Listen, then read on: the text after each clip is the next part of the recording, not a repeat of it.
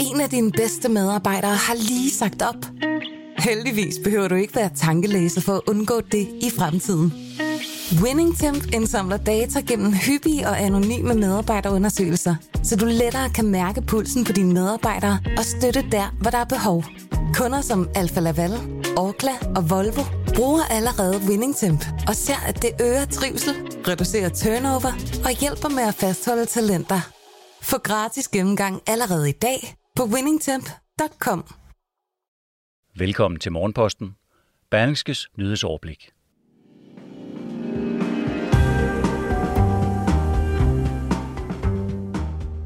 Socialdemokraterne i København har store planer, men ved ikke, hvor pengene skal komme fra. Et omstridt lægehus bliver tvunget til at lukke og slukke, og så vil de radikale skyde milliarder i en ny grøn fond, der skal sætte handling bag alle ordene om grøn omstilling. Det er lørdag den 25. oktober. Mit navn det er Morten Olsen, og jeg har redigeret og indtalt det her nyhedsoverblik.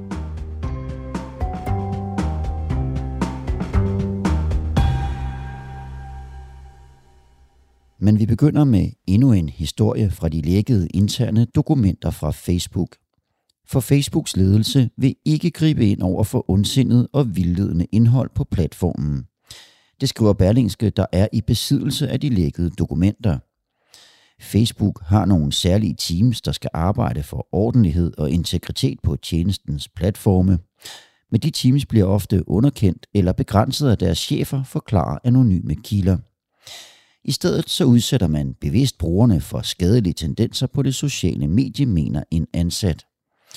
Hun fortæller som eksempel, at man i Facebook har vidst i over et år, at systemet for anbefalinger meget hurtigt kan lede brugerne ned af en vej til konspirationsteorier. 5.000 nye ladestandere til elbiler hvert år, masser af nye grønne arealer og væk med hver tredje parkeringsplads. Sådan lyder nogle af punkterne i Socialdemokratiets miljø- og klimaplan, som partiet går til valg på i København. Og det lyder jo godt, men partiets bejler til overborgmesterposten, Sofie Hestorp Andersen, ved ikke, hvor pengene til de milliarddyre projekter skal komme fra. Til Berlingske siger hun, det er de årlige budgetforhandlinger, der udgør rammen for, hvor langt man kan komme i den her retning.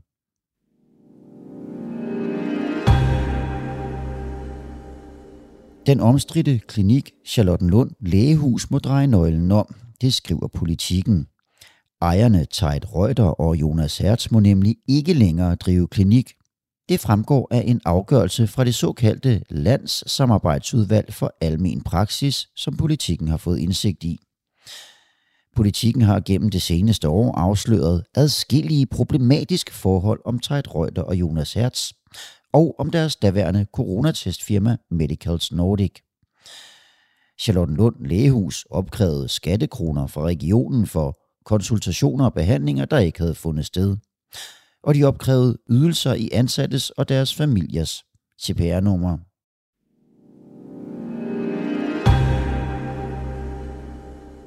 De radikale vil oprette en ny fond med 75 milliarder i startkapital, og den skal være med til at løse klimaudfordringerne, som du kan høre i det her uddrag af en lydartikel fra Berlingske.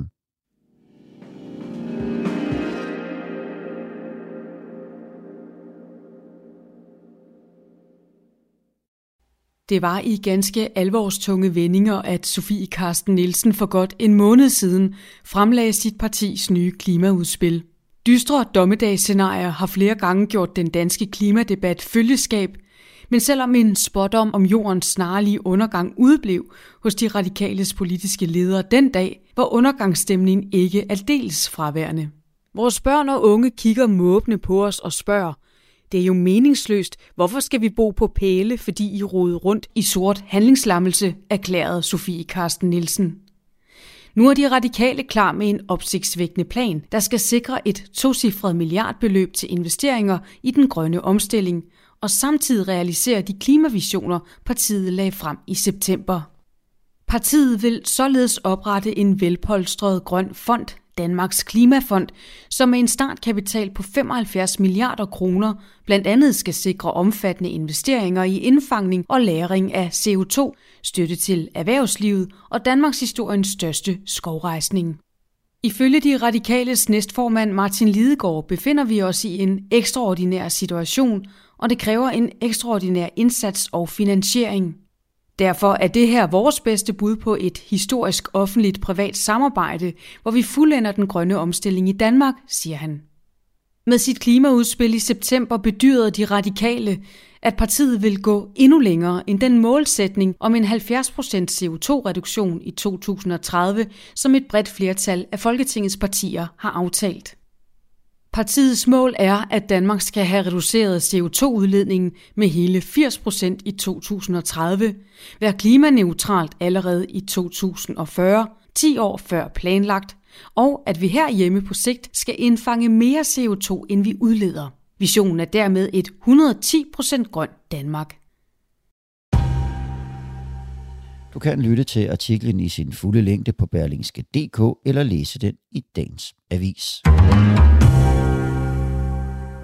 Medicinalfirmaet Lundbæk skuffer, det siger virksomhedens formand Lars Rasmussen i et interview med Finans.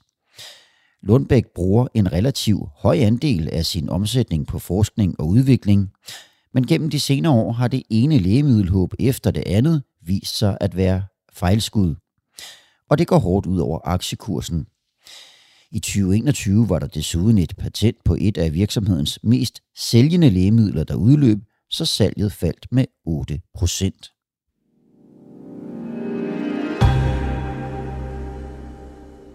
Blomsterkunstneren Erik Bering er død.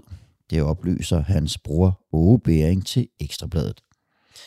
Erik Bering var manden bag blomsterbutikken Bering House of Flowers i København, og han var kongelig hofleverandør og stod blandt andet for blomsterne, da dronning Margrethe og prins Henrik fejrede sølvbryllup i 1992. Erik Bering døde i weekenden efter kort tids kraftsygdom, og han blev 76 år gammel.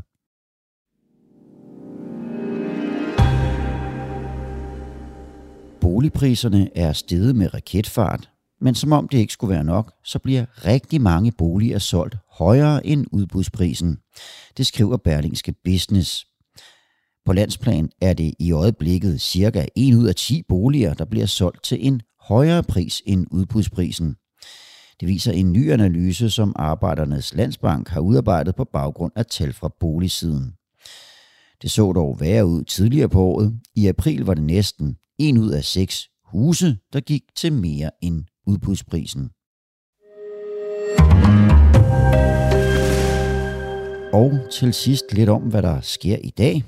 HBO Nordic bliver i dag til HBO Max og lanceres i Danmark. Tjenestens gamle platform og apps stopper med at virke. Til gengæld så bliver det billigere. Og Barack Obama og Bruce Springsteen udgiver bogen Renegades Born in the USA, og den er på hylderne i bogbutikker i USA i dag. Det var, hvad jeg havde valgt at tage med til dig. Tak fordi du lyttede med til Berlingskes Morgenposten. Husk, du kan lytte til Pilestræde i eftermiddag. Og i morgen der er Tue Sørensen klar med en ny omgang Morgenposten. Ha' en rigtig god tirsdag.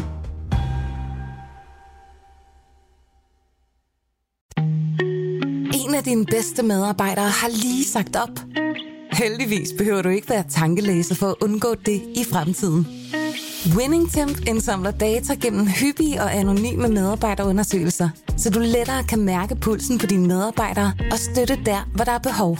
Kunder som Alfa Laval, Orkla og Volvo bruger allerede WinningTemp og ser, at det øger trivsel, reducerer turnover og hjælper med at fastholde talenter. Få gratis gennemgang allerede i dag på winningtemp.com.